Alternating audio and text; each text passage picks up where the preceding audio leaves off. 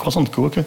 En op een ogenblik hoor ik maar lawaai komen van de, de kamer naast. Het waren bang, bang, bang, bang. En dus ik ga kijken. En dus waren de drie Beastie Boys. Ze waren baseball aan het spelen in de danszaal. Baseball. Dus ze hadden een bad en, drie, uh, en twee uh, handschoenen. En ze waren de bal aan het gooien en bang en spelen met een bad in, uh, in, dus in een kamer vol met spiegels. Dus ik heb zo gezegd, allee mannen, je ziet toch hier dat, dat, dat, dat vol met spiegels is, dat is gevaarlijk. Ah ja, sorry. 40 jaar AB. Dat is 40 jaar muziek van Beastie Boys. Die gasten slagen wat spiegels aan diggelen in 1992. De robots van Daft Punk staan daar in 1997. De White Stripes met hun eerste Europese tour ooit zelfs in 2001. En ook Iggy Pop staat er, een paar keer zelfs. En hij neemt er ook een live DVD op in 1999. Maar 40 jaar AB, dat is ook 40 jaar van hele goede verhalen. In deze podcast ga ik op zoek naar die verhalen. Ik ben Rick de Bruiker en je luistert naar 40 jaar AB, een podcast van Studio Brussel. In de vorige aflevering heb je al heel wat van die verhalen gehoord. En in deze aflevering krijg je er nog meer. Verhalen over de vliegende pizza's bij Wu-Tang Clan, het zakgeld van Toets Tielemans en het verschil tussen de witte producten van Lemmy en de witte producten van Grace Jones. Om ervoor te zorgen dat artiesten in AB een goed concert geven, zorgen ze er daarvoor dat de artiesten zich op hun gemak voelen en niks tekort komen. De man die daarvoor zorgt, dat is Yves Wullaert, Willy voor de vrienden. En Willy die woont slechts op 17 tredes afstand van zijn werk. Dus ik ben een huisbewaarder, ik woon hier. Dus uh, ik doe de deuren open, s ochtends heel vroeg. En dan ik ben ook uh, verantwoordelijk voor de hospitality. Dus uh, backstage keuken, eten en drank voor de loges enzovoort. bloemen, special requests, condoms, drugs. maar dat mag niet. Wanneer artiesten passeren in de AB, sturen ze op voorhand een paar bestanden door. Daarin staan de technische details, maar ook wat de artiesten graag willen eten en nog vaker wat de artiesten graag willen drinken. Ja, ik krijg de contracten van de groep. Er zijn die effectief uh, indrukwekkend zijn uh, op, op alle gebieden. Uh, op alcoholgebieden. Ik denk dat de, de dergste dat ik ooit gezien heb was Motorhead. Dat spreekt vanzelf. Dus 16 flessen alcohol voor vier mensen. En die, die drinken ze allemaal op. Dat is, dat is geen grap. Staat Motorhead op het programma van de AB, dan zorgt Willy er dus voor dat die gastjes genoeg vitamintjes binnenkrijgen. Maar hij doet dat niet alleen. Ook Erik de Vuist, hoofd van de productie, die zorgt dat ze niks tekort komen. Ik heb vroeger veel naar metal geluisterd, dus als je Lemmy voor de eerste keer ziet binnenkomen, uh, om negen uur s morgens, met effectief een beker uh, Jack Daniels coca. En, uh, dus ik stap met hem de lift in en toen heeft hem effectief mij gevraagd of dat ik iets wou drinken van zijn cola. En ik, ik heb daar toen effectief ja op geantwoord.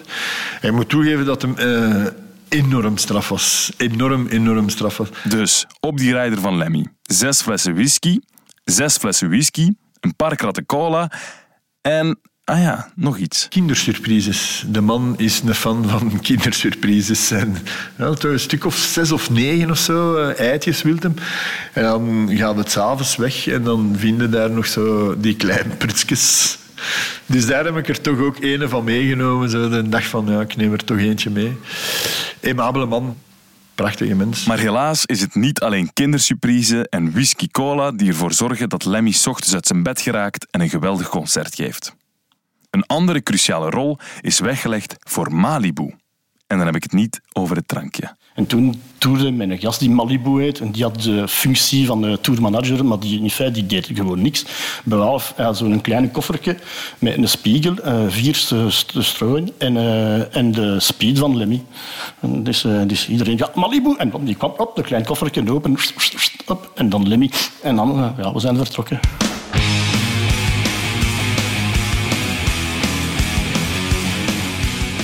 En toen hebben we twee flikken eh, aan, aan de deur gehad. Die wilden absoluut de, de loges van Motorhead zien. En dat was, toen dat was paniek. Eh. Dus we hebben eerst in, in, in, het gebouw achter eh, Malibu gereden. Malibu, Malibu. We hebben hem gevonden. Dus hij is gevlogen naar de bus. Maar in feite waren gewoon twee flikken die fans van Motorhead waren. Die, die wilden gewoon Lemmy gaan groeten. Rock roll tot ver over de limieten.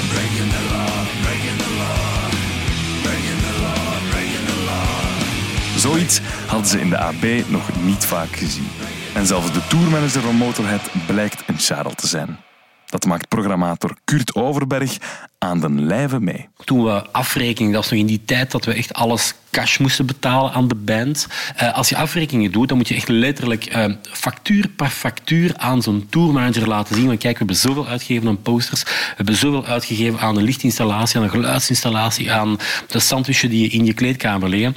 En dan komt daar een bepaald percentage uit en dan moet je dan nog betalen aan de artiest. Maar die tourmanager die was zo straalbezopen om daar die afrekening mee te doen. Dat was geen land mee te bezeilen. En dan denk je van, man, ik moet aan jou nog enkele duizenden Belgische franken, want dat was nog in die tijd, uh, overhandigen. Ik hoop dat je die echt wel mooi in je tasje wegsteekt, want je zou mij nog later kunnen beschuldigen dat, dat ik het niet aan jou heb kunnen geven. En ja, die man was niet geïnteresseerd in, uh, in de afrekening, wel in het geld. Maar uh, zelfs na de afrekening, toen hij recht stond, die, ja, die viel gewoon tegen de muur en op de grond. Mr. Lemmy, ik hoop dat je daar ook geld van gezien hebt.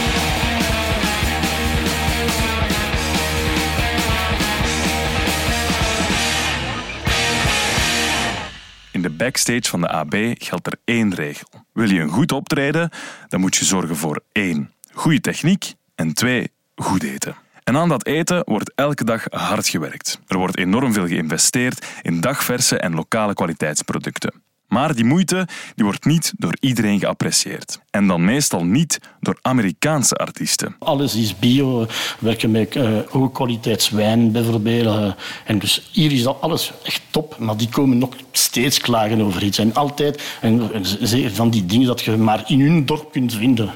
En dat, maar niet in de rest van de planeet of van de wereld. Ja, je hebt dat vaak met Amerikanen. Die denken dat we hier alles kunnen, kunnen vinden omdat zij daar in, hun land, dat is zo'n een, een, een, land met gestereotypeerde industriële producten, dat ze denken dat ze overal dat kunnen vinden. Maar dat is niet waar. Ik, ga ook, als ik in de Verenigde Staten ben, ga ik nooit voor uh, drie fonteinen geus gaan vragen en, aan, aan, als ik in Cincinnati moet spelen. Maar zij wel. Zij doen het wel. En dan zijn ze nog ambetant als je het niet krijgt. Een voorbeeld van die moeilijke eters is de bende van Wu-Tang Clan. Een legendarisch Amerikaans hip-hop collectief.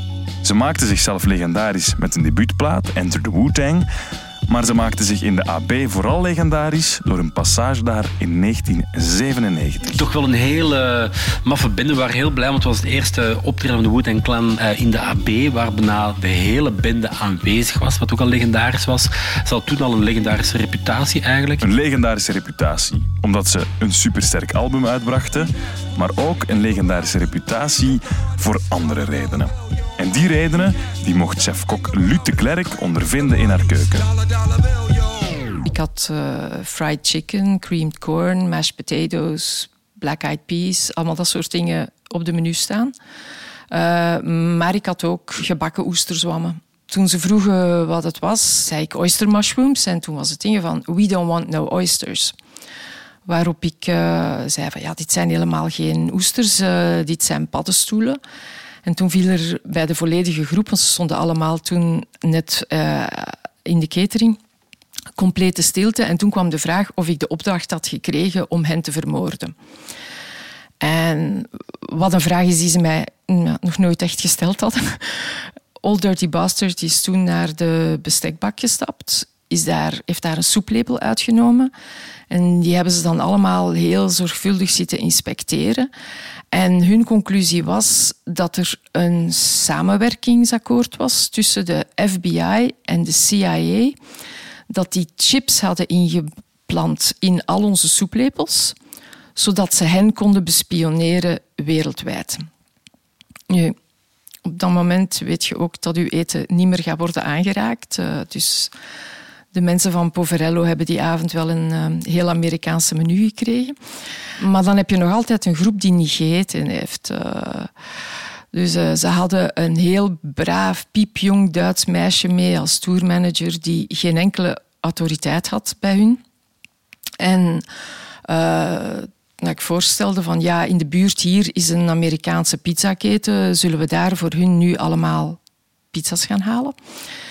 En vond ze, ja nee, maar er is ook een heel lekkere Italiaan om de hoek van de AB en mooie Italiaanse pizza's, dat gaat toch veel beter zijn, vond het meisje. Dus daar zijn, die zijn daar toen besteld. Uh, en ja, dat was disaster waiting to happen. Ehm, er zijn twintig heel lekkere Italiaanse pizza's uh, gearriveerd. En uh, de groep opende die dozen, zagen die pizza's waar ze ook al niet vertrouwd mee waren, want dat ziet er inderdaad niet uit als een Amerikaanse pizza die zij kenden. En die twintig pizza's zijn zoals frisbees door de catering gevlogen, tegen het plafond, tegen de ramen. Dus uh, dan uiteindelijk toch voor de Amerikaanse pizza's gekozen. En die heb ik volledig in het Engels moeten bestellen om toch gecontroleerd te kunnen worden dat ik ook geen opdracht gaf aan die keten om de pizza's te vergiftigen voor, voor hen. Dus uh, ja. ik denk toen toch wel dat ik, een, dat ik een hele grote gin tonic gedronken heb. Oh ja, dat was ik ook nog vergeten. Die hadden ook allemaal uh, samurai-zwaarden bij. Ja, dat was, eigenlijk, dat was ik eigenlijk uh, ja, even vergeten. En het was geen prop, het was iets echt. dus... Uh...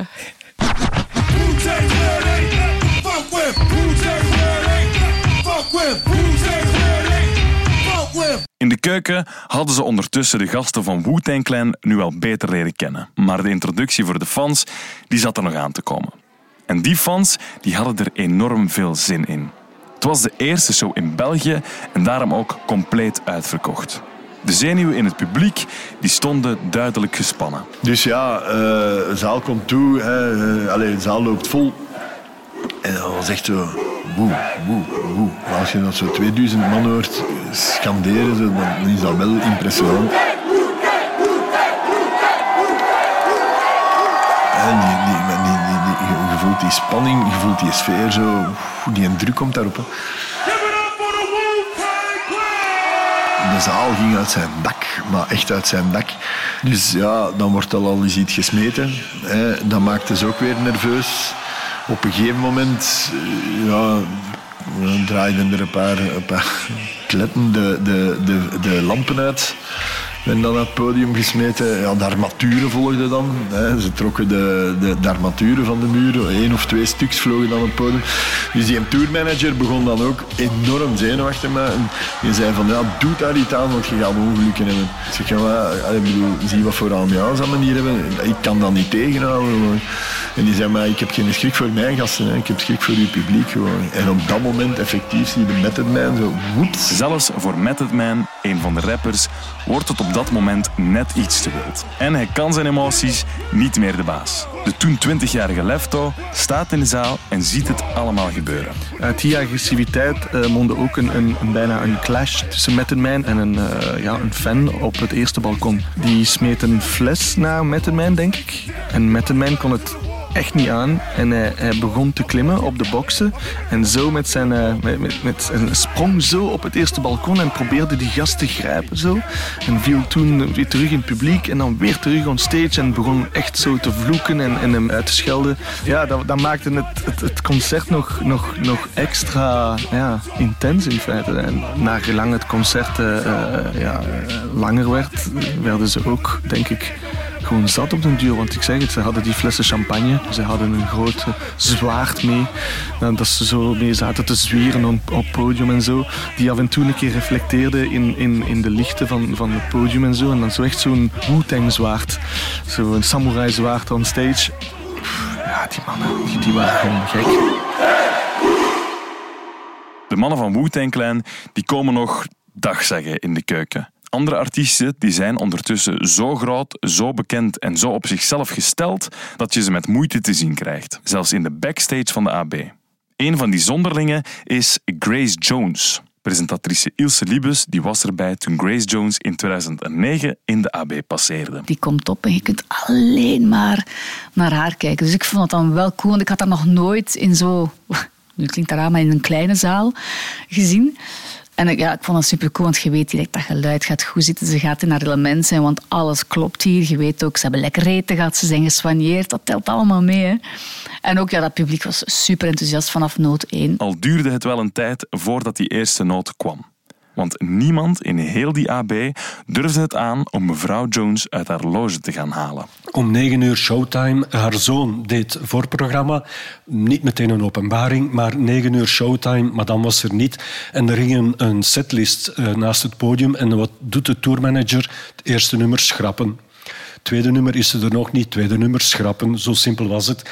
Niemand die ook Grace Jones durfde te halen. Het, een hele entourage, personal manager, die enigszins contact had. Ze zat helemaal apart in de bovenste loge met alleen maar witte producten. Witte champagne, witte oesters, witte producten. Ondanks alle witte producten kwam Grace Jones drie nummers te laat het podium op. Klein bier in vergelijking met sommige anderen. Iemand die nog later de AB binnenstrompelt, struikelt of misschien zelfs valt, dat is de master van de P-Funk, het grote voorbeeld van Dr. Dre, George Clinton.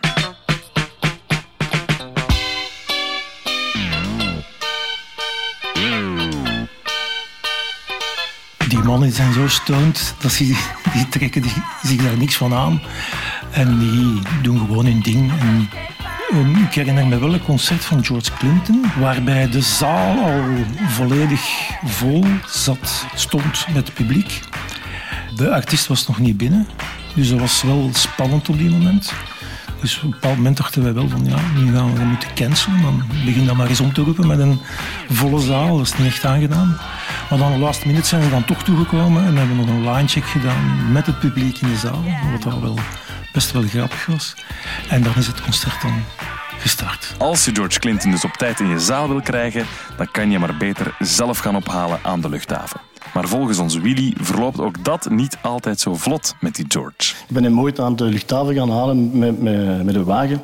En dus hij komt uit een, ik had geen klein paneel met meneer George Clinton. Ik had hem al eh, genoeg eh, gezien in mijn leven. Dus hij, komt, hij had niks met, met zich, absoluut niks. Hij was zo in, in een jogging. En, uh, en, en ik moet uh, zeggen, hij stonk. Hij had zich niet gewassen sinds de, de, nacht ervoor. Ik denk dat ja, hij had vijf uur gespeeld of zoiets. En dus hij komt, ik heb, ah, Mr. Clinton, ik roep naar hem. En dus hij komt naar mij. En de eerste dat, dat hij mij zegt, dat is zelfs niet een goeiedag, zei, do you some coke? Dus ik, ik, ik antwoordde hem, maar ik wist waar, waarover hem sprak, maar ik antwoordde hem toch, nee, maar we kunnen hier, hier aan de automaten stoppen en ik kan wel een blik voor u kopen. En dus die heeft mij geantwoord, are you crazy or what? You know what I'm talking about? Ja, ik wou, gewoon mijn cocaïne hebben, want hij was nog een beetje uh, uh, moe van de nacht ervoor.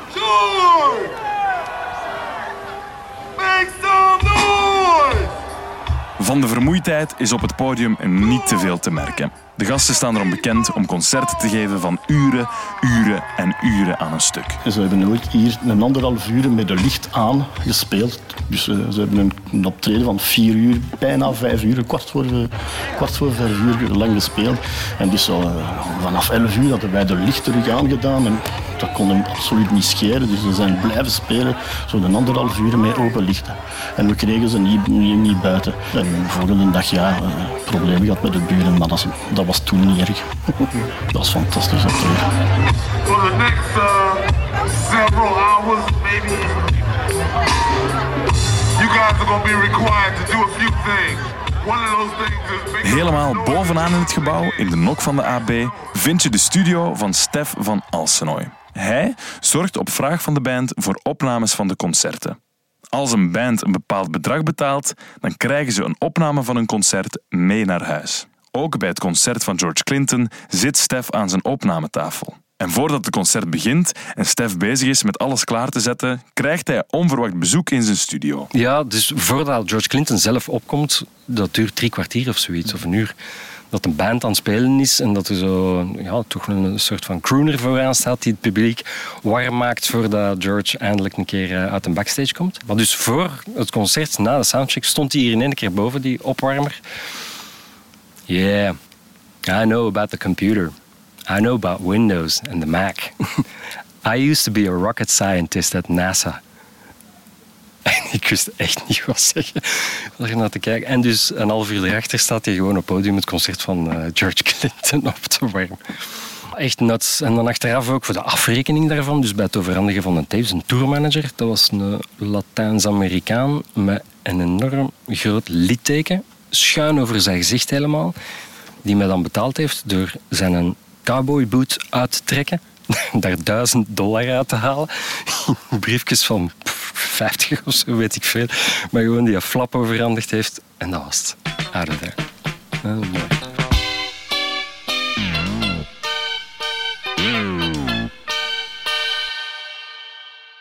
Uiteindelijk zijn die lastige, dronken en stone muzikanten de uitzondering in de AP. De meeste artiesten die spreken met twee woorden en die zijn poeslief. Bijna zo lief en zo vriendelijk als je oma. Toch in het geval van Toets Tielemans. Hij is drie dagen eh, gebleven. eh, En dus, eh, vanaf de, de, de, de tweede ochtends, het eerste ding dat hij deed toen hij binnenkwam, dat mij komen kussen. Ah Willy, uh, kom aan, ça va de Pierre. En eh, hij heeft een fantastische gast. En na drie dagen, zijn vrouw, Hildegard, heeft mij gewoon zo... Nou, eerst als ik zijn, eh, zijn petekind was, is dus naar, naar mij gekomen. En dan ze heeft haar hand in mijn, mijn eh, broekzak gezet. Maar op de manier waarop u, u Peter dat gaat doen met u. En als ik heb gekeken, dat was een, een, toen een, brief van 500 Belgische frank. Zo'n tip. En ik zeg, maar Hildegard, eh, dat is mijn job. Hè. Ik weet het niet. Ja, maar iras boire un verre avec tes amis. was zo'n accent, dat is een echte Brusselaar. hè. Tu iras boire un verre avec tes amis. Dat is fantastisch.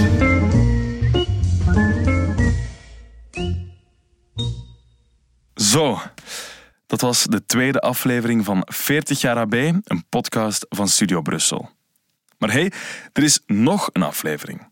In die laatste aflevering gaan we op zoek naar een jong talent. Want een eerste keer spelen in de AB, dat moet toch legendarisch zijn. Ik weet wel dat ik daar toen stond en dacht, goh, krakkemikkig zaalke. Viel me de eerste keer tegen. Of toch het punt waar je als band naartoe werkt. ervan overtuigd dat wij zeker niet het slechtste zijn geweest dat daar ooit gestaan heeft in de AB. Daar ben ik 100% zeker van. Ik denk dat er minstens 100 slechtere dingen daar ooit gestaan hebben. Minstens. Jongens, is er eh, iemand die het daar wel de moeite vindt? Ja, dat rood, dat, dat, dat, dat licht, dat geluid. Het is gewoon zo, zo mythisch. Een van de mooiste momenten van mijn leven. Simpel. Oké, gelukkig. Ik ben Rick de Bruiker en je hoort me terug in aflevering 3 van 40 jaar AB.